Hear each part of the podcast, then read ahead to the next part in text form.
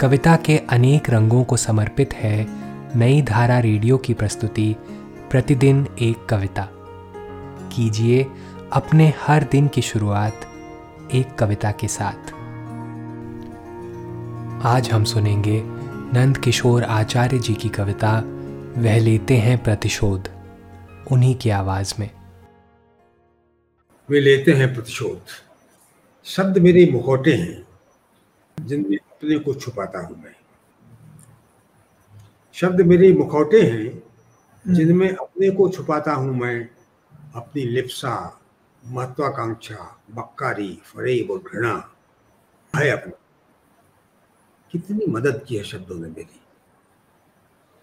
कितनी मदद की है शब्दों ने मेरी। उनका धन्यवाद करता जब अपनी ओर मुड़ता हूँ पाता हूँ बस खोखल जिसको छुपाता खुद मुखौटा बन गया हूँ मैं। बेचारे नहीं होते शब्द। बेचारे नहीं होते शब्द, वे लेते हैं प्रतिशोध।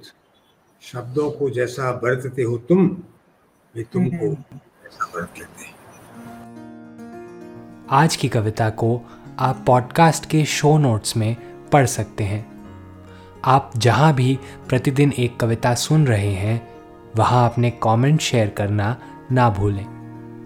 अगर आप चाहते हैं कि नई धारा रेडियो की यह प्रस्तुति हर सुबह आपके व्हाट्सएप पर आ जाए तो हमें इस नंबर पर मैसेज भेजें। Seven four two eight seven seven five three seven six कल एक और कविता के साथ फिर मिलेंगे।